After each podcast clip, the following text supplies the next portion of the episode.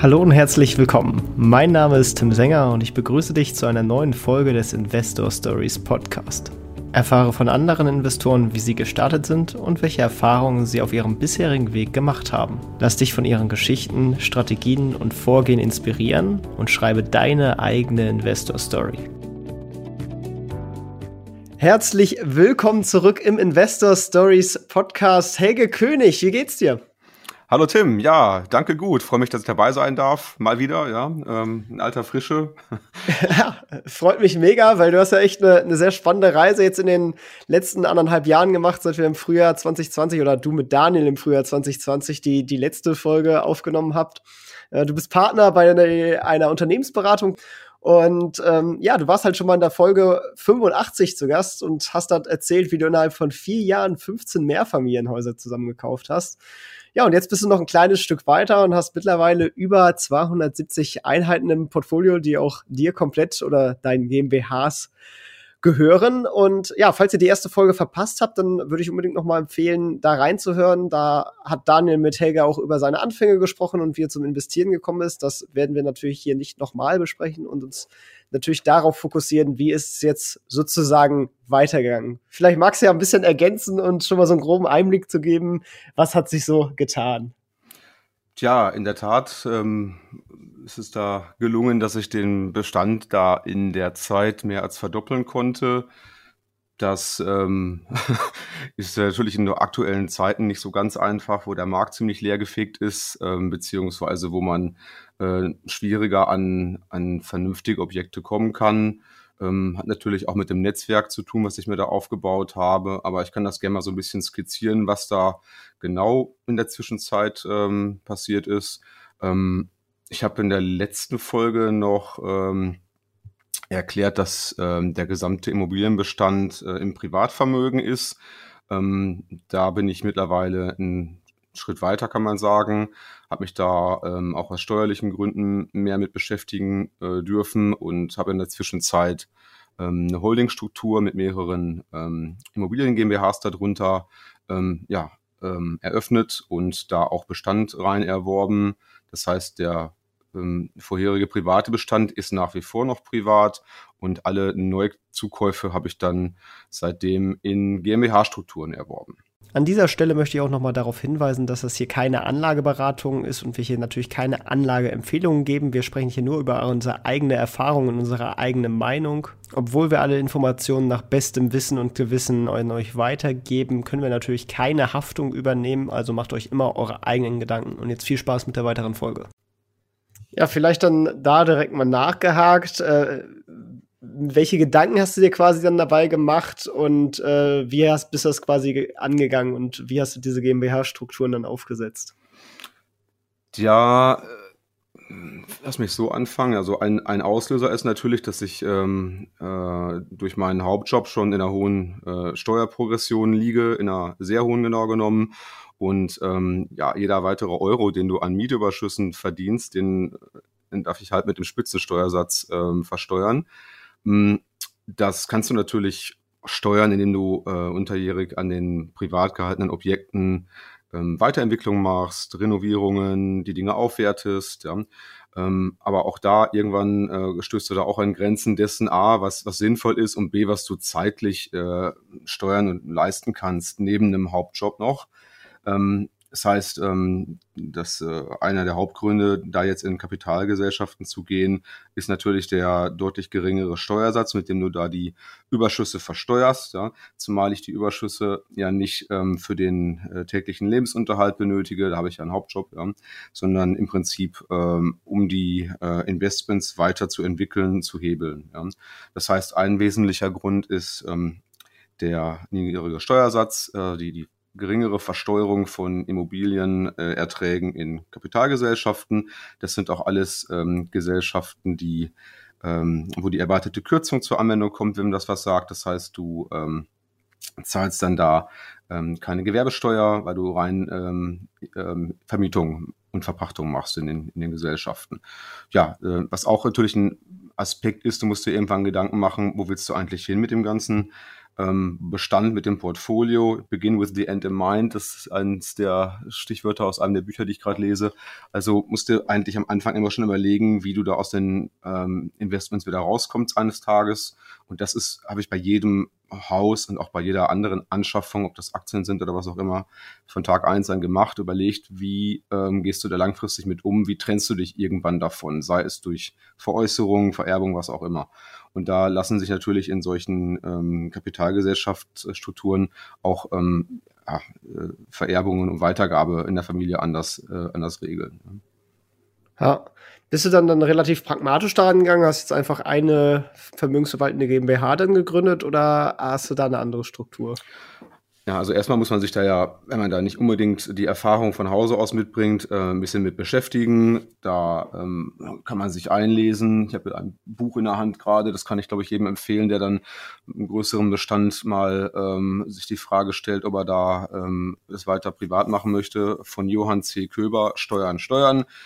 Ähm, hat, glaube ich, jeder gelesen, der mal irgendwann mit einer Immobilien GmbH sich beschäftigt. Ich habe es mir auch durchgelesen, habe auch mehrere Steuerberater gefragt ähm, und äh, mich dann entschieden, eine Holding anzulegen, die dann wiederum ähm, einzelne GmbHs darunter ähm, eröffnet. Ja.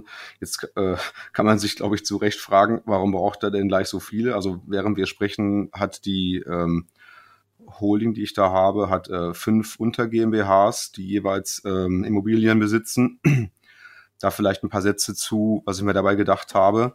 Also fünf braucht bestimmt nicht jeder. Das, ähm, das hat bei mir ein paar Abhängigkeiten. Ich habe das auch immer wieder so strukturiert, dass ich einen möglichen Verkauf ähm, möglichst flexibel gestalten kann. Ja.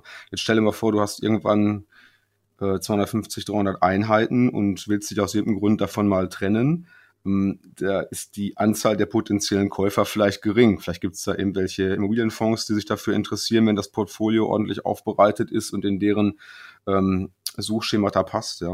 Aber ähm, ich habe das so strukturiert, dass ich äh, auch Teile davon bei Bedarf ähm, äh, sehr gut ähm, verkauft bekomme, also dass ich da äh, auf Nachfrage stoße. Es gibt ein paar Beispiele. Ich habe ähm, eine Gesellschaft, da sind Objekte bei, die eher neuer sind, in eher gutem Zustand, in besseren Wohnlagen.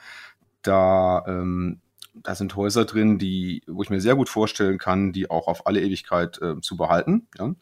Dann gibt es eine GmbH, da sind größere ähm, Wohnanlagen drin in, ähm, in mittelmäßigen Wohnlagen. Hm, da ähm, gibt's zum Teil noch Aufräumarbeiten, was Mieterstrukturen, Außenanlagen und so angeht. Das ist etwas, was ich nach Aufwertung hm, möglicherweise irgendwann verkaufe oder auch dann behalte, wenn das alles in geordneten Strukturen ist. Ja.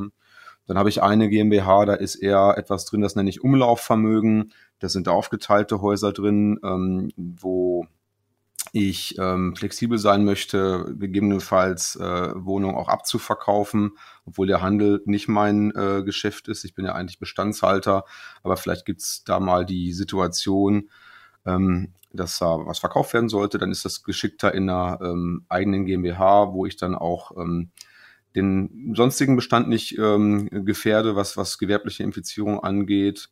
Ja, dann habe ich noch ähm, eine GmbH, die hat eher ähm, Wohn- und Geschäftshäuser drin, also äh, wo äh, unten halt äh, Ladengeschäfte drin sind und oben drüber halt Wohnungen. Das, das ist so also sauber aufstrukturiert, dass du mh, hm, da einfach für jede der, der Bündelungen äh, eine Käuferklientel finden kannst, ja. Und ähm, ja, Punkt. Das mal so als, als kurze Vorstellung, wie und warum ich das so strukturiert habe. Ja, wirklich spannend. Da würde mich natürlich direkt bei den Gewerbeeinheiten und vielleicht auch insgesamt im Portfolio interessieren. Wie hat dich dann quasi die Corona-Krise getroffen? Also hatte das einen Einfluss auf deine Mieter und vor allem auf die Gewerbeeinheiten? Sehr schön. Eine gute Frage. Ähm, also ich fange mal bei, äh, was die Pandemie angeht, ähm, ganz von oben an. Ja? Also in meinem Hauptjob war natürlich der Job total anders. Ich bin Unternehmensberater oder Partner bei einer großen Unternehmensberatung. Da hat der Lockdown natürlich alles geändert, alles zurück auf Homeoffice, viele Projekte gestoppt, äh, große Beratungsprojekte, die geplant waren, nicht angegangen. Also in dem normalen Haupt Hauptjob war natürlich alles anders von Tag eins äh, von Tag eins auf Tag zwei, obwohl wir natürlich als Berater äh, schon vorher auch sehr viel äh, remote gearbeitet haben mit Teams oder Skype und dergleichen. Das waren wir in der Regel schon mehr gewohnt als unsere Kunden. Aber das war natürlich einmal äh, sehr anders. Dann ähm, sind natürlich, äh, wie bei allen anderen auch, äh, in meinen Aktiendepots die Kurse alle abgestürzt. Ähm, da habe ich dann eine schöne äh, Erkenntnis äh, erlangt. Ja, äh, guckst ins Depot, alles ist den Bach runtergegangen. Ähm, trotzdem kommt am jedem ersten des Monats kommt die Miete wieder genauso rein wie vorher. Da hat man gemerkt, dass das gar nicht so dumm ist mit den Immobilieninvestments, weil die Miete kommt halt, gewohnt wird immer. Und ähm, da hat sich tatsächlich äh, nicht wirklich was ähm, abgezeichnet. In der Tat, ich habe ja einige wenige Gewerbeeinheiten, also ich erwerbe mehr, äh, mehr Wohnobjekte ähm, als, als Gewerbe. Manchmal ist es aber halt eine Einheit unten drin. Äh, unten drin. Also mh, ich habe da nicht wirklich irgendeinen Ausfall zu verzeichnen. Ja. Ähm, das äh, ist gebündelt, ist ähm, verstreut über verschiedene Branchen, Kioskbetrieb, eine Eisdiele, ein Elektroinstallationsgeschäft. Ähm, was haben wir da noch drin? Ja, solche Dinge halt, so kleine Ladenlokale, ja. Ähm, da ist jetzt nicht wirklich was ausgefallen. Ähm, ein, zwei haben mich um Stundungen gebeten, dass man ähm, ein bisschen da äh, zurückstellt. Da sind wir uns immer einig geworden. Aber ich habe tatsächlich, wenn ich jetzt zurückgucke, ähm, nicht einen Ausfall bislang, ja. Ich habe allerdings ähm, in, in der Art, wie ich hier meine ähm, mein Portfolio und meine Einnahmen trecke, gleich mal einen neuartigen Stresstest gemacht. Ich habe mal geschaut, wie viel Anteil an meinen Einheiten denn bewohnt wird von Rentnern und ähm, Jobcenter-Kunden, ähm, weil ich mal wissen wollte, egal was am Arbeitsmarkt passiert, ähm, was, äh, wie viel Prozent der der Einheiten werden denn sicherlich weiterkommen, weil sie halt aus der Rentenkasse bezahlt werden oder vom Staat. Und ähm, da zeigt sich auch wieder, ähm, dass da auch eine bunte Mischung ähm, ganz hilfreich ist. Ja, ähm, ich weiß jetzt die Zahl gar nicht mehr. Also war schon auch ein deutlicher Anteil bei, aber de facto ist von den anderen Mieten, von den, von den normalen Arbeitnehmern da auch nichts ausgefallen. Tatsächlich. Da war die Sorge ein bisschen unbegründet. Aber das zeigt auch mal wieder, ja, ähm, manche vermieten ja nicht an Jobcenter-Kunden. Ähm, ich, ich kaufe ja in der Regel gebrauchte Häuser, wo du die Mietverträge übernimmst. Ja, da ist die Struktur halt, wie sie ist. Ähm, insofern ähm, übernimmst du natürlich die ganzen Mietverträge, ähm, gibt genug, die das äh, nicht gerne machen, die nicht an Jobcenter-Kunden äh, vermieten. Ähm, das hat hier, wie du siehst, auch einen anderen äh, Vorteil, wenn mal, wenn es rappelt am Arbeitsmarkt, das, äh, das Jobcenter zahlt halt pünktlich, da ist am 30. in der Regel das Geld auf dem Konto, früher als von allen anderen. Ja. Ja, das ist natürlich extrem hilfreich. Aber dann hört sich ja eigentlich ganz gut an. Also da gab es ja keine Probleme. Hast du denn anders, also bei so einem großen Portfolio, da kriegst du ja eigentlich auch verschiedenste Dinge mittlerweile mit, würde ich jetzt mal sagen, weil man viele Cases auch mal darunter hat, wie, keine Ahnung, vielleicht Mietnomaden, Räumungsklagen oder so. Wie sind da so deine Erfahrungen auf so einem großen Portfolio? Ja, ich will jetzt nicht überheblich klingen, aber ich habe das alles auch schon durch, ja. Ähm, ich habe mal geschaut, ich glaube, ich komme auf insgesamt fünf Räumungsklagen, die ich gemacht habe oder durchführen durfte, durchführen lassen durfte. Ich mache das ja in der Regel nicht selbst, habe eine Hausverwaltung dafür. Ähm, da muss ich aber sagen, drei von den fünfen, das war eigene Dummheit. Das hake ich mal unter Lernen ab. Ja. Ähm, da war ich ähm, bei der Mieterauswahl, als ich noch selbst gemacht habe äh, zu Beginn, da war ich äh, zu gutgläubig ähm, und bin auf Dinge reingefallen, die mir dann nicht mehr passieren hinterher. Ja. Ähm, also drei von fünf kannst du sagen, eigene Dummheit. Ähm, ein Fall würde ich in die Kategorie stecken, kann jedem passieren. Da ist jemand in seinen Lebensumständen äh, abgestürzt, ja, hatte privaten Schicksal, hat einen Kopf in den Sand gesteckt und äh, abgetaucht. Ja, das kann dir immer passieren, egal wie gut die Schufa-Auskunft äh, vorher war und wie du die Einkommensnachweise getreckt hast. Ja, das kann dir immer passieren. Und ein anderer Fall, ja, da ähm, haben wir auch mit der Hausverwaltung einen Mieter gefunden und der hat sich dann auch die, die Hoffnung in die tollen Versprechungen nicht so bewerkstelligt ja, oder nicht so erwiesen. Also ja, ansonsten ist alles dabei gewesen. Ich ähm, habe einen gewissen Teil an Wohnungen, wo ähm, Migranten untergebracht sind, äh, über die Stadtverwaltung. Ich habe natürlich ganz normale Arbeitnehmer, Schüler, Studenten, alles. Ich habe ziemlich alles dabei, was du dir vorstellen kannst. Ja. Was ich nicht mache, sind Airbnb oder Monteurswohnungen und dergleichen, ähm, was hier ziemlich ähm, ja, gehypt wird bei einigen. Weil die Rendite natürlich da noch besser ist. Aber ähm, ich mache das ja alles äh, Hobby und neben hobbymäßig und nebenberuflich. Da äh, kann ich mir äh, und möchte ich meiner Hausverwaltung auch nicht den, den ähm, Organisationsaufwand dazu muten. Da habe ich auch eher lieber Ruhe im Portfolio und äh, nicht so häufige Mieterwechsel. Ja. Jetzt hast du eben gesagt, du, du hast da ein paar Fehler gemacht, als du die noch selber ausgewählt hast. Was würdest du denn sagen, waren denn da deine Fehler bei der Auswahl? Ja, du, ich bin ja von Berufswegen gewohnt, eigentlich mit, äh, mit Leuten äh, äh, im täglichen Umgang zu sprechen, die alle eine hohe Ausbildung haben. Die meisten haben irgendwas studiert oder so, ja. Ähm, die meisten sind auch von der Natur auf, äh, von der Natur her ehrlich und aufrichtig, ja.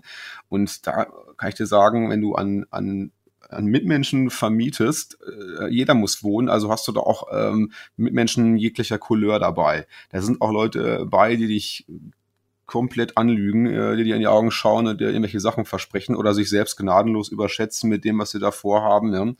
Ähm, also ich habe mich da blenden lassen, äh, ganz am Anfang mal, äh, habe mir da die traurigen Geschichten mal angehört äh, und hatte irgendwie so ein Helfersyndrom und wollte dann auch äh, ja, einfach helfen.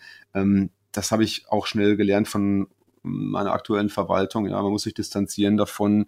Das hilft keinem weiter. Also ähm, das, äh, das war im Prinzip der Fehler, dass ich zu gut, glaube ich, war, dass ich dann ähm, die Ausreden geglaubt habe, warum man jetzt keine, keine Schufa-Bescheinigung vorlegen könne. Und ähm, heute kriegst du bei mir keine Wohnung mehr ohne eine lupenreine Schufa. Basta aus. Ja. Ja, ja, gutes Kriterium. Bin da mehrfach auf, auf, in der Regel, das kostet dich ähm, eigentlich jedes Mal mindestens einen vierstelligen Betrag, wenn du so einen Kandidaten dann rausklagen äh, musst mit Räumung und so weiter. In meinen Fällen lief das noch ziemlich zügig, ja, meistens dauert das noch was länger. Ich habe die in der Regel nach einem halben Jahr rausgehabt, ja, mit unterschiedlichen Zuständen in der Wohnung, äh, von ähm, einigermaßen mehr oder weniger Besen rein, ja, bis hin zu zerstört, Laminat geklaut, aus dem Badezimmer alles abgeschraubt, was abzuschrauben ist, ja, also alles dabei gehabt, ja, mutwillig zerstört, mit Farbe besprüht und sowas, ja, also da, da stehst du manchmal auch da äh, davor und äh, schüttelst nur noch den Kopf. Also da, ähm, das, das überlegst du dir danach zweimal, ob du das nochmal machst, ja, also dann ähm, also ich habe die Vermietung ja komplett abgegeben an, ähm, an die Hausverwaltung. Die hat ähm, in dem Fall eine Maklerin, die das für mich komplett macht, ja. Und äh, ich bin da ganz raus aus dem Thema Neuvermietung und Vermarktung. Ganz gute Überleitung. Äh, wie handhabst du das quasi mit Hausverwaltung? Also bist du einfach Kunde quasi bei einer gewerblichen Hausverwaltung oder machst du auch einen Teil selber und hast dafür Leute angestellt oder wie ist das Ganze so bei dir? Das ist so. Ich bin tatsächlich ähm, normaler Kunde bei einer Hausverwaltung. Ich bin da vermutlich der ähm, größte Bestandshalter, weil ich alles bei der einen Verwaltung habe. Ja. Ähm, das ist eine Win-Win-Situation für beide. Ja, die können wachsen mit meinem Bestand. Ja, das heißt, jedes Mal, wenn ich da wieder ein größeres Paket dazu erwerbe, ähm, können die in der Regel auch ähm, personell aufstocken. Entweder was die, was die Stundenanzahl angeht. Das sind ja meistens Teilzeitkräfte, ja, häufig Mütter, die da ähm, arbeiten, die entsprechend die äh, Ausbildung im Immobilienbereich haben. Ähm, entweder werden da die Stunden aufgestockt oder auch neue Kräfte eingestellt. Ja. Ähm, das wächst also gemeinsam und ähm, ich profitiere davon, dass das natürlich jetzt nicht ein Verwalter ist, sondern äh, eine Reihe an Mitarbeiterinnen und Mitarbeitern dort, die sich auch vertreten im Urlaub, die ähm, alle ihren Schwerpunkt haben, aber sich auch in der benachbarten Disziplin auskennen. Ja. Und ja, da bin ich ähm, halt äh, Kunde. Ähm, meine, meine Frau ist natürlich aktiv hier auch äh, mit beteiligt. Die ähm, ähm, hat selbst eine, äh, einen Background im Handwerk. Die ist ähm, ähm, hat einen Meister gemacht in, in, äh, im, im Maurerhandwerk, also Maurermeisterin, nicht aktiv mehr, aber kennt sich logischerweise auch ähm, sehr gut aus mit der, mit der Materie als solches, hat selber auch eigenen Bestand, ja, und ähm, sonst wird das auch ehrlicherweise nicht gehen nebenberuflich. Ja, da brauchst du immer jemanden im Privatumfeld, in der Familie, der der mitmacht. Ja, in meinem Fall ist es die Frau. Ähm, äh, oder es kann Lebenspartner, können Eltern sein, ja, aber das Ganze allein auf eigene Faust zu machen, neben dem Hauptjob, das wirst du in der Größenordnung hier nicht mehr schaffen. Ja, ja das, ähm, das muss ich überlegen, ob ich deine Frage beantwortet habe damit. Ähm, eigentlich schon. Eigentlich schon. Ich, hoffe, ich hoffe doch, ja, genau. Achso, nee, ein, ein, ein Teil fehlt noch. Du hast gefragt, ob ich da Angestellte habe. In der Tat, ich habe eine ganze Reihe an ähm, Minijobbern äh, angemeldet, ja. sowohl ähm, privat als auch in den GmbH-Strukturen. Das sind in der Regel dann ähm, häufig sind es ähm, Mieter, die dort dann ähm, Treppenhausreinigung machen, Gartenarbeiten und dergleichen, weil ich die logischerweise alle angemeldet habe und ähm, eben deren ähm, Kosten äh, auch äh, umlegen kann in der Nebenkostenabrechnung und auch die Knappschaftszuschläge äh, und was dazu gehört, Pauschalversteuerung. Ähm, also äh, ja, ich habe da auch äh, Angestellte, aber das sind alles äh, im Prinzip Mieter, die in den Liegenschaften ähm, Dienstleistungen erbringen. Und dein Fokus liegt dann quasi auf der Akquise von Gebäuden, neuen Einheiten etc. Ja, ja, Punkt. Es ist so, ja. Das heißt, äh, äh, den Ankauf äh, mache ich immer komplett selbst, die Finanzierung, ja. Im Prinzip musst du für, für einen gewissen Dealflow sorgen, dass du immer wieder spannende Deals angeboten bekommst. Dann musst du dafür sorgen, parallel, dass du immer finanzierbar bist und bleibst. Dann musst du das Ganze verhandeln und dann musst du es schaffen, ähm, die, die, die Objekte im Rahmen des Erwerbs dann in deine Strukturen zu überführen. Das ist auch nicht zu unterschätzen. Bis das mal alles geordnet ist, die Kautionen alle da sind, wo sie hingehören, ähm, die Mietverhältnisse klar sind, ja, ähm, das ist nicht zu unterschätzen. Das begrenzt auch das Wachstum, mit dem ich hier ähm, den Bestand erweitern kann. Ähm, ich kann im Prinzip im Jahr so drei bis fünf solcher Deals machen. Ich muss das ja im Wesentlichen am Wochenende machen oder in den ganz frühen Morgenstunden, weil ich meinen Hauptjob ja nicht beeinträchtigen möchte und äh, äh, und äh, sollte, ja. Das heißt, äh, das, das schränkt dann auch ein, was du da machen kannst, ja. Ja, aber dann äh, quasi, wie, strukturierst du das Ganze? Also mit Finanzierung wie Pipeline-mäßig? Also ah, fangen, wir, fangen wir mal erstmal ganz vorne an. Beim letzten Interview hast du noch gesagt, du bist recht regional fokussiert. Äh, bist du das immer noch oder kaufst du mittlerweile deutschlandweit? Ein aktueller Bestand, das kann man eigentlich ganz gut auf, auf meiner Webseite sehen, da kommen wir auch mal drauf zu sprechen gleich vielleicht. Da habe ich so eine Karte, wo man sieht, wo der Bestand auch räumlich ist. Ähm, da sieht man das sehr schön. Ähm, alle Objekte, die ich habe, sind ähm, in, sag mal, 40 Minuten Fahrzeit von zu Hause aus erreichbar für mich. Ähm, das ist, liegt nicht daran, dass ich da so gerne so oft, dass ich da äh, ständig hinfahren möchte, sondern im besten Fall fahre ich da ganz selten oder gar nicht hin. Aber äh, einerseits beruhigt es, dass du da im Notfall mal eben hinfahren kannst und dir was angucken kannst, ja, wenn die Situation das erfordert, ja, oder halt meine Frau in dem Fall, ne? dass wir also da flexibel sind und da ohne eine riesen Planung mal eben hin können, ja. Oder auch wenn du mal irgendwas abgeben musst, einen Schlüssel irgendwie für einen Hausmeister oder irgendwie äh, Material abgeben musst, dass es in Reichweite ist, ja. Fast noch wichtiger ist aber, dass mein Handwerkernetz ähm, diese ganze ähm, äh, Gegend abdeckt. Ja? Das heißt, es ist ja nicht so einfach heutzutage ähm, zuverlässige Handwerker zu finden, auf die du dich wirklich verlassen kannst. Ja. Ich habe das mittlerweile geschafft. Ich habe für alle Gewerke mindestens einen ähm, einen Partner und äh, da ich halt auch einen größeren Bestand habe und regelmäßig Arbeit für die habe äh, und weil ich auch immer sofort bezahle, ohne nachzuverhandeln, ähm, arbeiten die gern für mich und ähm, lassen im Zweifelsfall andere stehen und nicht mich. Ja. Und ähm, das müsste ich mir alles neu aufbauen, wenn ich in eine andere Region gehen würde. Ja. Ähm, ich habe allerdings in der Tat mir ähm, Objekte auch außerhalb ähm, meiner ähm, meines äh, heimischen Zirkels hier angeschaut. Ich war mal drauf und dran, im äh, Leipziger Umraum etwas zu kaufen. Das ist dann nicht zustande gekommen. Ähm, weiß nicht, ob ich da jetzt traurig drum bin oder nicht. Ich hätte auch beinahe mal ähm, im Ausland etwas erworben, zufällig in Dubai. Dann kam die Pandemie und ich war dann doch zögerlich und habe dann im Prinzip äh, mit demselben Geld äh, deutlich stärker hier in Deutschland wieder hebeln können. Ja. Das ist der Punkt, wenn du im Ausland ähm, investierst, da kannst du in der Regel ja nicht so hoch beleihen, wie du das hier machst. Das ist ein Hebeleffekt, den kannst du da in der Regel nicht so ähm, nicht so anwenden, wie das hier durch deine heimischen Banken äh, gefördert wird.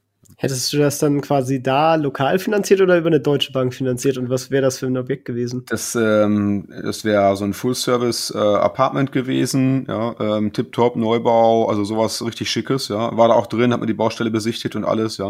Das ist dann Full-Service, das heißt, du kümmerst dich nicht um die Vermietung, in der Regel zahlen die Mieter ein Jahr die Miete im Voraus, ähm, die Rendite ist auch ähm, ganz beachtlich und teuer ist es nicht wirklich. Also wenn du dir das äh, Preisniveau anschaust, ähm, das ist jetzt äh, keinesfalls äh, teurer als als in äh, größeren deutschen Städten. Kannst du dir jetzt überlegen, ob du der Region da ein höheres Wachstum ähm, äh, prognostizierst für dich oder nicht, ja. Aber ähm, auch spannend, aber von der Finanzierung her hättest du das im Prinzip erstmal komplett äh, aus Eigenmitteln kaufen müssen, kannst dann schauen, wenn es komplett überschrieben ist, ähm, nach einiger Zeit, dass du es dann nachfinanzierst, aber ähm, das ist von der Beleihung her äh, deutlich äh, äh, schwächer, als äh, wenn du dir hier so ein klassisches Mehrfamilienhaus in Deutschland kaufst. Du kannst ausländische ähm, Renditeobjekte halt äh, in der Regel äh, nicht, nicht beleihen wie die Deutschen. Ja? Also eine deutsche Bank wird dir nicht eine, äh, eine Wohnung in, in Dubai finanzieren. Ja?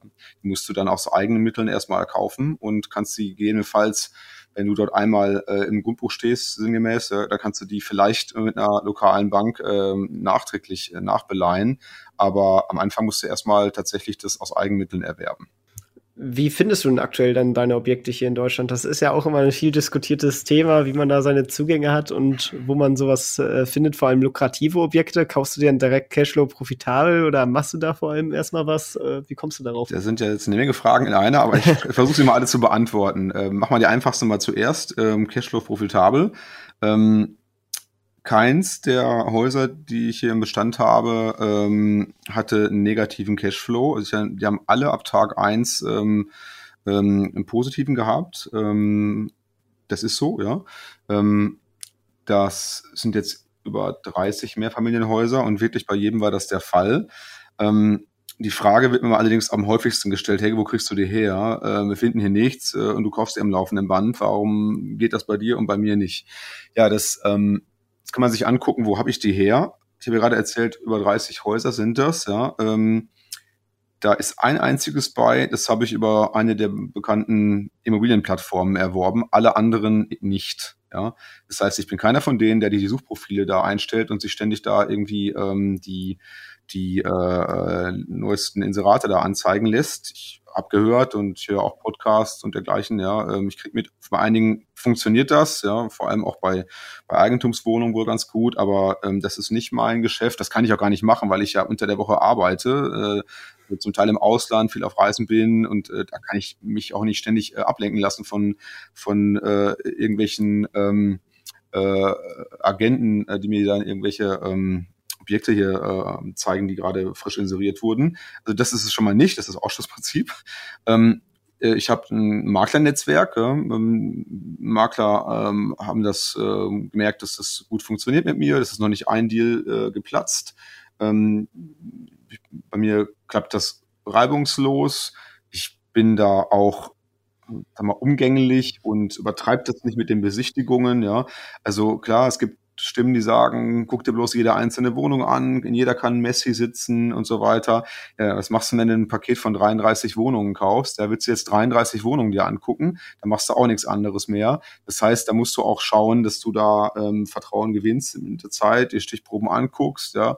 Ähm, auch gerne echt extra die, die schlechtesten Dinge dir mal anschaust, ja, und äh, dass man da miteinander äh, in so ein Verhältnis kommt, dass das da ähm, dass man da nichts zu verbergen hat. Ja. Das heißt, ähm, Makler ist, äh, Maklernetzwerk ist ganz wichtig für mich. Also ein Großteil der Objekte werden mir in der Tat von Maklern angeboten, die mir das halt ähm, präsentieren, bevor das in die öffentliche Vermarktung geht. Dann bekommt das vielleicht drei der, der Top-Interessenten und ich bin einer von den dreien. Nachher bekomme auch nur ich das. Ja, ähm, das sind halt die Vorteile, wenn du das mal auf ein gewisses Maß gebracht hast und ähm, da auch einen einen Track-Record vorweisen kannst, wie du das äh, professionell abwickelst.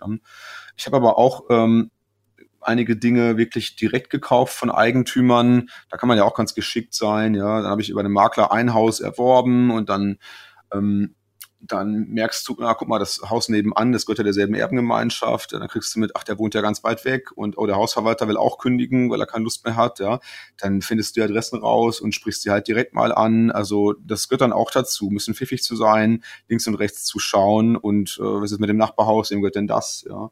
Oder was hat denn der Verkäufer noch im Bestand? Also ich habe öfter auch Objekte erworben von Verkäufern, ähm, die ein Makler mir zugetragen hat und dann habe ich im Nachgang halt direkt mit dem Verkäufer noch weitere Sachen erworben. Das gibt's auch öfter. Ja. Bis hin dazu, ich habe jetzt vor kurzem was gekauft, da hat meine Versicherung, mein Versicherer hat da ähm, den Kontakt hergestellt. Da gibt's auch Vorteile. Ich habe den ganzen Bestand komplett bei einem Versicherungsunternehmen versichert, also Wohngebäudeversicherung und äh, ähm, Haftpflichtversicherung.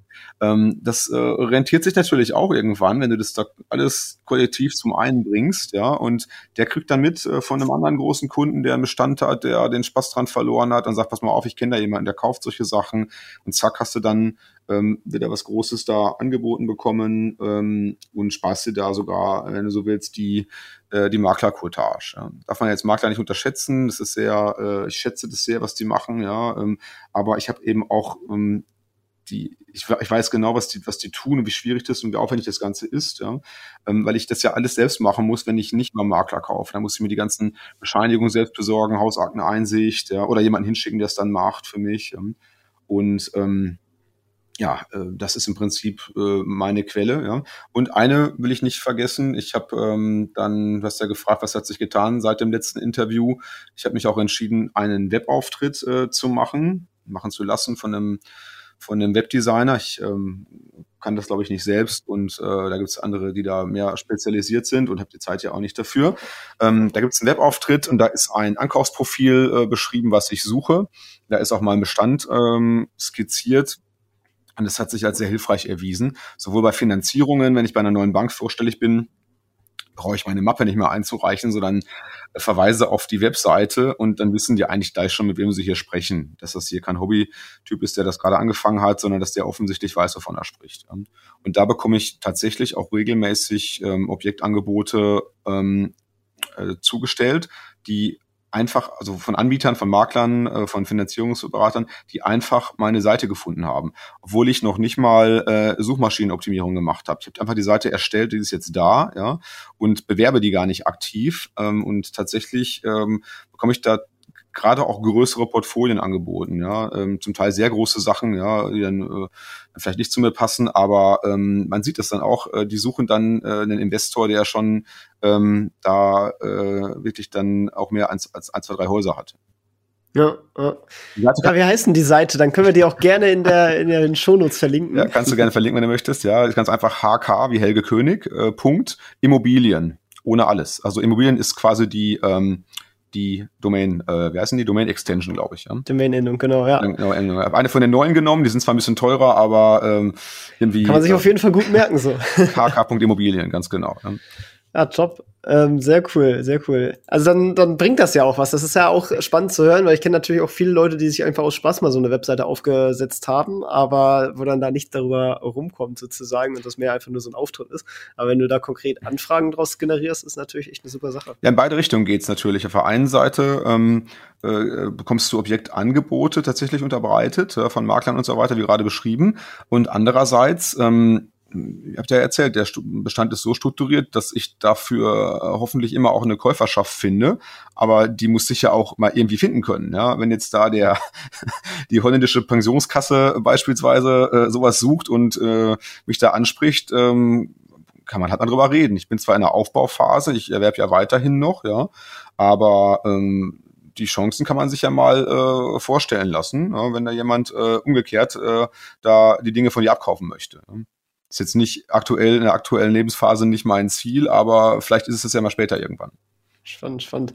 Ja, du musst das Ganze natürlich auch alles erstmal finanziert bekommen. Da würde mich natürlich interessieren, wie aktuell jetzt so deine Finanzierungsseite aussieht, äh, gerade im Sinne, dass du das ja mit GmbHs machst, ob du dann jeweils auch immer mit einer persönlichen Bürgschaft auch immer dazugehen musst und wie du generell da mit den Banken zusammenarbeitest. Ja, also während wir hier sprechen, äh, sind alle Objekte, die ich im Bestand habe, bei einer von vier Banken ähm, finanziert, ja. Wobei ähm, zwei das Schwergewicht stellen, das andere, das sind ähm, ähm, andere Fälle gewesen, die an, an, regionalen Aspekten hingen. Ja, also im Prinzip ist das Größte bei zwei Banken. Das sind ganz normale deutsche Banken, wie es die an jedem Ort gibt. Ja, äh, kann man sich fast vorstellen, was das wohl sein kann. Also nichts Ex Exotisches, nichts äh, irgendwie Spektakuläres, sondern ganz normale Banken, wo äh, so äh, Otto Normalverbraucher seine, äh, sein Girokonto hat. Ja. Die ähm, halt die Region kennen, die mich jetzt auch kennen. Ja. Ähm, bei einer von den beiden habe ich auch die Geschäftskonten der GmbHs. Ähm, und ähm, ja, zum Teil äh, bieten die mir natürlich auch Objekte an, wenn über deren Immobilienabteilung ähm, sich da spannende Dinge abzeichnen, kriege ich da auch schon mal hier und da etwas angeboten, weil da die Finanzierungslage ja schon gleich klar ist, ja. Ähm, aber ähm, das mache ich also bei ganz normalen traditionellen Banken. Ähm, habe jetzt tatsächlich auch noch nichts über einen Finanzierungsvermittler ähm, gemacht. Das darf man das so sagen, weil ich es weil ich es nicht brauchte weil ich immer noch sehr gut zurechtgekommen bin mit den Hausbanken. Vielleicht kommt der Tag, wo das mal irgendwann nicht mehr so gut geht. Ähm, aber bis dato ist es der Fall, dass ich da in keinem Fall bis jetzt ähm, äh, ohne, ohne einen Vermittler nicht zurechtgekommen wäre. Ja. Und äh, du hast jetzt noch gefragt nach der Bürgschaft. Ja, ähm, wenn du in der GmbH erwirbst, hat die ja erstmal keinen Track-Rekord, gerade wenn sie noch in Gründung sich befindet oder gerade frisch eingetragen ist im Handelsregister, ähm, dann bekommst du das eigentlich nur finanziert, also den Objekterwerb in die GmbH nur finanziert ähm, mit einer Bürgschaft. Ähm, und die gebe ich auch ab. Da, da habe ich zwei verschiedene Sichten kennengelernt. Ja. Es gibt einmal die Banken, die sagen, ähm, naja, ähm, musst nur mit für den ähm, Blanko-Anteil der, äh, des Darlehens ähm, bürgen, weil für den Rest ist ja dein Objekt gut. Das haben wir ja eingewertet. Das hat ja einen bestimmten Beleihungswert. Und ähm, wenn der Kaufpreis jetzt höher ist als der Beleihungswert, den die Bank äh, nach einer konservativen Betrachtung intern errechnet hat, äh, dann gibt es dazwischen halt den, ähm, den Blankowert. Dann bei der einen Bank muss ich immer in Höhe des Blankowerts bürgen was ich fair und nachvollziehbar finde, weil ja schließlich diesem Teilbetrag äh, jetzt keine Sicherheit äh, entgegensteht. Ja. Eine andere Bank, die sagt, nee, wir wollen das eigentlich immer in voller Höhe haben und umgekehrt ähm, schätzen wir das äh, viel höher, wenn ein Unternehmer privat bürgt für die äh, für die ähm, Darlehen. Ja, das hat da eine, ein viel höheres äh, Bonitätsempfinden dahinter, wenn da die Privatperson steht und sagt, ich stehe dahinter. Ja. Ähm, tatsächlich sind ja die Objekte, die ich hier habe, alle ähm, mehr wert als das, was ich da finanziert äh, habe. Ähm, weil ich sie aufgewertet habe, weil ich sie unter Preis gekauft habe oder weil sie jetzt einfach schon auch die ersten äh, fünf, sechs Jahre im Bestand sind und einfach auch mit der normalen Marktentwicklung sich damit entwickelt haben. Aber ja, so ist es einfach dann. Das heißt, ähm, private Bürgschaften, da kommst du, wenn du mich fragst, nicht drum herum, wenn du das in Kapitalgesellschaften erwirbst. Wie viel finanzierst du dann immer so oder und wie viel EK-Anteil dementsprechend dann? Hm, ich versuche, dass ich, ähm, na, ich fange mal anders an. In der Regel finanziere ich äh, die Nebenerwerbskosten selbst und bekomme eigentlich immer 100% Finanzierungen. Ähm, das liegt an meiner Bonität, die ist ähm, halt sehr gut. Ja. Ich habe ja jetzt auch im Hauptjob da ein äh, ein ähm, tolles Einkommen und ähm, also habe dementsprechend einen hohen Haushaltsüberschuss. Ich verdiene mehr, als wir fürs tägliche Leben brauchen. Ich habe keine Konsumschulden äh, und dergleichen. Äh, unser Haus ist abbezahlt, in dem wir wohnen. Ähm, insofern ähm, haben wir da eine sehr gute Bonität. Ähm, und ich äh, bekomme tatsächlich immer noch ähm, 100% Finanzierungen, auch wenn das bei vielen nicht mehr klappt. Bei mir halt ähm, klappt das in der Regel weiter gibt es immer ein paar Besonderheiten, wo man dann äh, spricht und verhandelt und Lösungen findet. Ich gebe mal ein, zwei, drei von denen bekannt. Also was ich manchmal mache, ist, ähm, dass, also auch die Nebenerwerbkosten kann eine Menge sein. Wenn du jetzt ein größeres Paket mit 40 Einheiten kaufst, ja, für einen siebenstelligen Betrag, ähm, in Nordrhein-Westfalen haben wir den höchsten, äh, äh den höchsten Prozentsatz an Grunderwerbssteuer, das sind 6,5 Prozent hier in NRW, ja. Ähm, dann weißt du ja, was die Makler kosten und äh, Grundbuchamt, Notar. Also in NRW bist du mit ungefähr 12 Prozent Nebenerwerbskosten dabei, wenn du einen Makler dabei hast, ja. Und ähm, das ist auch an sich schon eine stattliche Summe. Manchmal mache ich das so, dass ich ähm, Teil davon mitfinanziere, aber ähm, mit einem anderen ähm, Kredit. Das heißt, ich finanziere vielleicht ähm, das äh, Hauptdarlehen, den Kaufpreis ähm, mit einer beispielsweise äh, zehnjährigen Zinsbindung, aber ähm, mit einer, halt, keine Ahnung, 30-jährigen Laufzeit beispielsweise, je nach Tilgung. Und die Nebenerwerbskosten, die ich anteilig mitfinanziere, die äh, als Volltilger über zehn Jahre beispielsweise ähm, mit einem Darlehen, was ich flexibel jederzeit äh, zurückführen kann. Ja, das ist dann vom Zins ein bisschen teurer, gibt mir aber erstmal Liquidität und ich kann erstmal mit, mit den Aufwertungen beginnen und den Cashflow steigern. Und dann liegt es ja an mir, ob ich diese anteilig mitfinanzierten Nebenerwerbskosten ähm, früher zurückführe oder einfach sage, komm, für die Zinsen lasse ich es laufen und nutze das, ähm, das überschüssige Kapital anders. Ja, das ist so eins, was ich ähm, manchmal mache. Da hast du halt in der, in der Darlehensstruktur ein bisschen mehr Komplikationen. Hast du halt dann ähm, pro Objekt zwei Finanzierungen, eine fürs Haus und eine für die anteiligen Nebenkosten. Oder wenn du mehrere Häuser im Paket erwirbst, hast du halt dann, jetzt waren es bei mir in einem Fall vier Darlehen, ja. Ähm, musst du halt auch die äh, Transparenz behalten und das auch steuern können, managen können. Das fällt mir leicht, ja. Das ist eine Sache, die ich mache. Ähm, Ansonsten kannst du natürlich auch schauen, ob du irgendwo bei einem anderen Objekt schon freie äh, Grundschulden hast, dass du damit ähm, einen Kredit bekommst, um die Nebenkosten anteilig mitzufinanzieren. Oder naja, kannst auch überlegen, ob du aus dem Bestand äh, ein Objekt verkaufst, eine Wohnung abverkaufst auf, aus, einem aufs, äh, aus einem aufgeteilten Objekt, was dir dann wieder Cashflow äh, beschert. Also da musst du halt dann auch äh, pfiffig sein und dir überlegen, wie du damit umgehst. Da gibt es noch etliche andere Spielarten als das klassische äh, 115 Prozent Darlehen ja, und ähm, ja, was ja für die Bank erstmal sehr nachteilig ist. Ja, die, ähm, die, die, äh, du kannst ja im Prinzip einen Teil der Nebenerwerbskosten ähm, äh, besser abschreiben, als, äh, als die, die Bank quasi über 30 Jahre oder so den Kredit zurückbezahlt bekommt. Ja, wirklich spannend. Äh, jetzt würde ich quasi zum Richtung Ende noch mal ein bisschen vom Thema Immobilien abrücken, weil du bist ja auch noch in anderen Assetklassen engagiert. Äh, was machst du noch außer Immobilien? Tja, ähm, ich bin ja Partner bei einer Big Four Unternehmensberatung. Das heißt, wir sind äh, eine von den vier größten Wirtschaftsprüfungsgesellschaften. Bin zwar kein Wirtschaftsprüfer, aber ähm, äh, bin ja Unternehmensberater, aber ähm, ähm, natürlich treffen mich oder oder oder ähm, ja, treffen mich die Restriktionen genauso ähm, wie die Prüfer bei uns. Das heißt, da ist rein rechnerisch überschlagsweise mal ein Viertel der ähm, Unternehmen tabu für mich. Ähm, äh, aus Independence-Gründen. Das heißt, ich darf bestimmte ähm, Wertpapiere nicht äh, erwerben, ja, wenn wir dort Abschlussprüfer sind oder gibt es eine Menge andere Abhängigkeiten, die dazu führen können, dass ich äh, bestimmtes Papier nicht kaufen darf. Das war übrigens auch ganz am Anfang einer der Gründe, warum ich mich stärker mit Immobilien beschäftigt habe, weil ich mir gedacht habe, oh, mit Wertpapieranlagen, ähm, da hast du äh, stets Komplikationen bist auch abhängig davon, welche Mandate wir gewinnen, ja. Ähm, das hat sich mittlerweile ein bisschen gewandelt. Ich habe ähm, da auch mehrere Depots ähm, aufgebaut, die ähm, logischerweise ähm, auch alle transparent hier veröffentlicht sind mit meinem Arbeitgeber. Die müssen das prüfen können, dass, äh, damit ich sicherstellen kann, dass ich da keine Konflikte habe. Ähm, ja, da sind ähm, was soll ich sagen, es ist alles im Prinzip buy and hold. Ich bin kein Trader. Ich äh, verkaufe ganz, ganz selten überhaupt nur irgendwas. Ja, eigentlich nur, wenn ich mal einen Fehler gemacht habe und den irgendwie mir eingestehe oder wenn ich merke, dass an meiner Kaufentscheidung, dass die, dass die Grundlage der Kaufentscheidung sich äh, äh, drastisch verändert hat, dann mache ich das. Ansonsten bin ich keiner, der jetzt irgendwie hektisch Dinge verkauft, wenn sich am Markt mal was was ändert. Ja.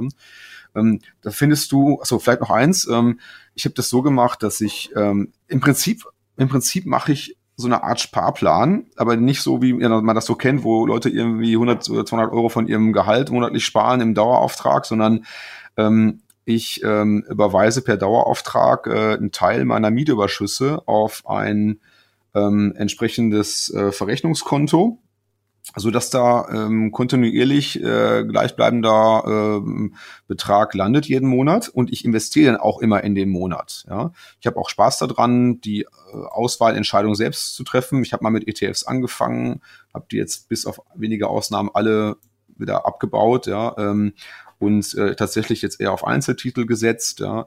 Ähm, darf man jetzt nicht vergessen, ich bin seit oh, 23 Jahren ähm, Unternehmensberater. Ich habe etliche der DAX-Konzerne mal von innen gesehen, auch international. Ähm, äh, alles, was so Industrie, Handel und, und dergleichen ist, die, die Firmen, die kenne ich fast alle irgendwie durch, durch äh, Projektarbeit, durch, äh, durch äh, intensive Angebotsphasen und, und, so, und so weiter. Ich habe also da ein gutes Verständnis von der Wirtschaft, von der Industrie, was da passiert, äh, auch von den neuen Technologien. Ja, wir sind da immer als Berater natürlich an der Innovationsfront, äh, was dann neue Technologien angeht. Insofern habe ich da vielleicht ein bisschen anderen Einblick ähm, äh, als der eine oder andere, der sich auf Analystenmeinungen und irgendwelche Posts da verlassen muss. Ja.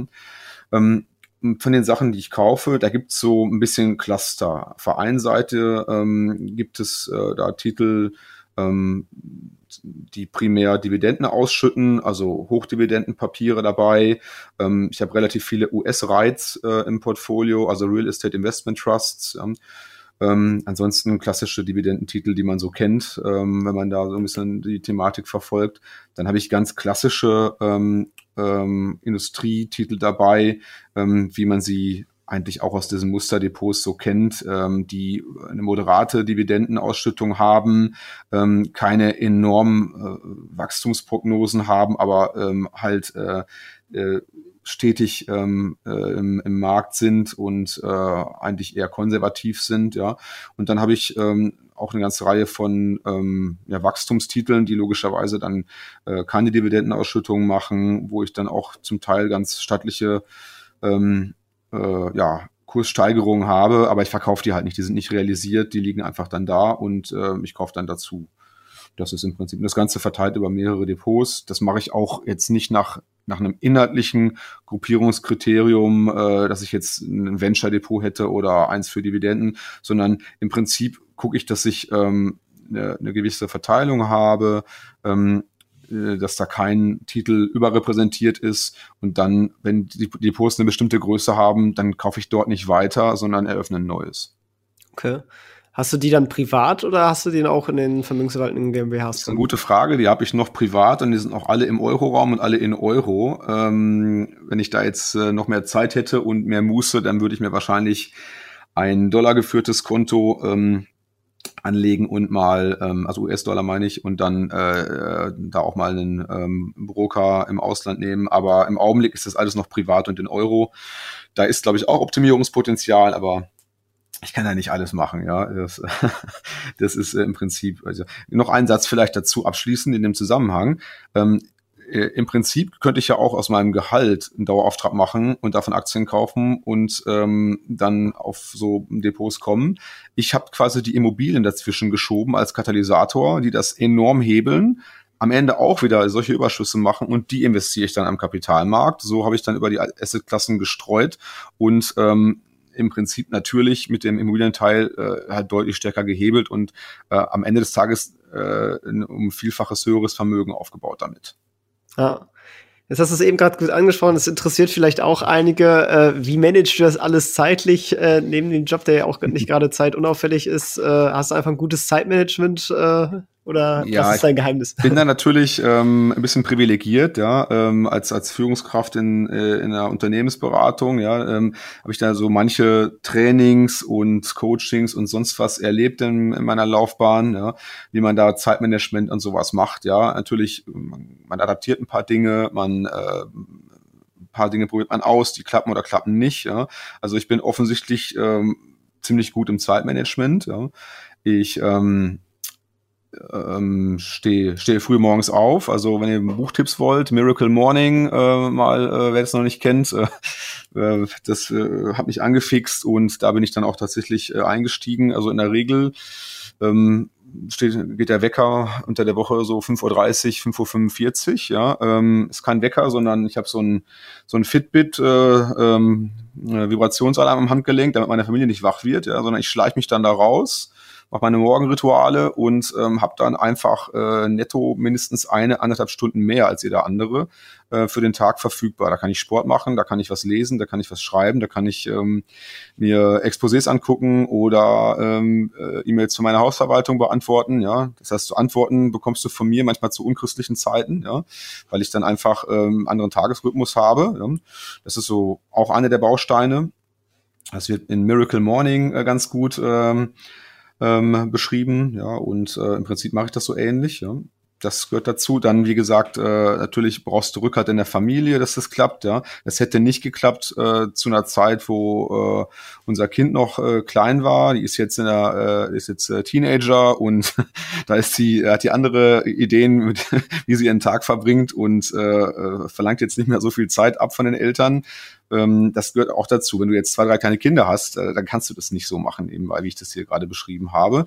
Da müssen also auch die Umstände dazu passen, Ehepartner, Lebenspartner, der irgendwie mitzieht, äh, ähm, dann äh, geht das eben auch nicht, wenn du äh, ein oder mehrere kleine Kinder hast. Da, da hast du hoffentlich was anderes zu tun, als sich nur um deine Anlagen hier zu kümmern. Ja, ja gibt's noch ein Geheimnis? Ähm, ja, im Prinzip. Ja, natürlich äh, hast du, also ich habe als auch als Berater sowieso alles hier online. Ja, ähm, ich habe, ich kann äh, von jedem Platz der Welt meine äh, Mietverträge einsehen über, bin Dropbox-Nutzer. Ja, ich habe alles total strukturiert, genauso wie ich als Unternehmensberater meine Projektordner kopiere mit einem Template und in, in zwei Minuten ein komplett neues Projekt angelegt habe. Genauso habe ich für für Objektankäufe äh, meine meine Prozeduren, meine meine Templates hier liegen. Das mache ich einfach äh, brutal effizient. Ja, ähm, und äh, von jedem Ort der Welt. Ja, ob ich in, in, Chicago im Hotel sitze irgendwie und früh aufstehe wegen Jetlag und da irgendwas mache oder ob ich hier in, in Deutschland am, am Homeoffice sitze. Ja, das macht keinen Unterschied. Und ähm,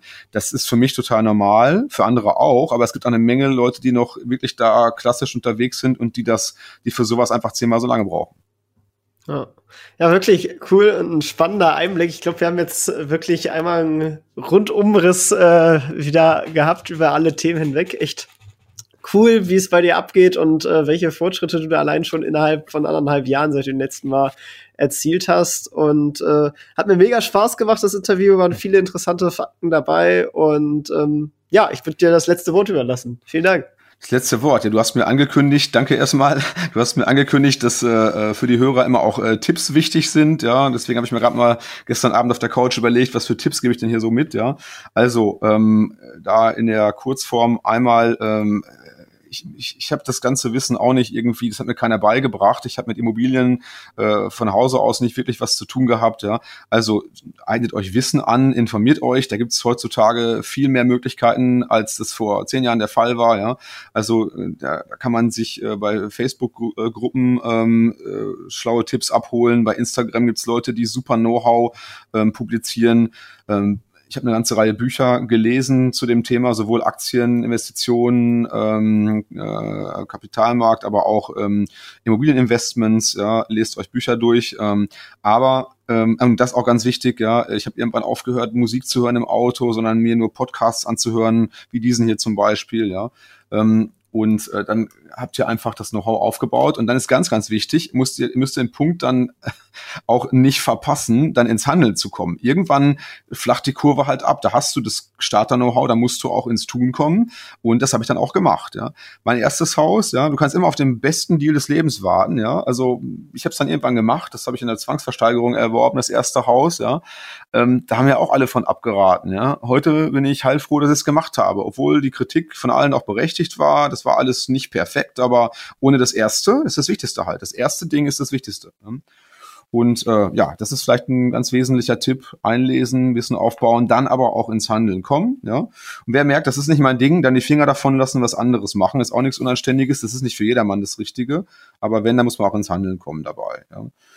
Und ja, dann ähm, in dem Zusammenhang, jetzt haben wir viel über Kapitalgesellschaften gesprochen, fangt einfach an, ja, macht das im privaten Bestand erstmal, äh, nicht gleich über GmbHs und Holding und sowas nachdenken. Das sind Leute, die haben noch keine eine, einzelne Wohnung und äh, gründen schon die ersten Holdings dafür. Also man weiß ja noch gar nicht am Anfang, ob einem die Materie liegt und ob einem das dir äh, äh, Spaß macht, ob man auch bereit ist, sich um diese Vielzahl von Problemen dann zu kümmern, die hochkommen äh, können. Das äh, das muss man mal rausfinden. Daher, ich bin damit gut gefahren, durchaus auch einen größeren Bestand erstmal privat aufzubauen. Das war vielleicht steuerlich nicht absolut optimal, aber heute bin ich total flexibel damit. Ja, ähm, bin froh, dass es so ja, nicht ganz hälftig, aber fast hälftig verteilt ist. Habe da eine Menge Flexibilität, die auch äh, in die äh, GmbHs zu überführen. Also fangt auch einfach an und nicht nicht gleich mit äh, mit komplexen Unternehmensstrukturen. Dabei lernt man das, damit das funktioniert. Und wenn es wenn es dann klappt und floriert und skaliert, dann kann man immer noch ähm,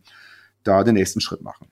Ja. Sehr cool. Viel, vielen Dank. Äh, deine Bücher, äh, die du genannt hast mit Miracle Morning und Steuern Steuern, verlinke ich natürlich auch in der Videobeschreibung. Und ja, bin gespannt, was noch kommt. Bis zum nächsten Mal dann. Tim, vielen Dank. Ja, äh, beste Grüße. Ähm, bleib gesund und ja, freue mich aufs nächste Mal. Mach's gut. Ciao. Ciao, ciao. Das war's auch schon wieder mit dieser Podcast-Folge. Ich danke dir ganz herzlich fürs Zuhören. Wenn dir der Podcast gefallen hat, würde ich mich sehr freuen, wenn du ihn mit einer Bewertung auf iTunes unterstützt. Außerdem möchte ich dich gerne dazu einladen, der Investor Stories Community auf Facebook beizutreten.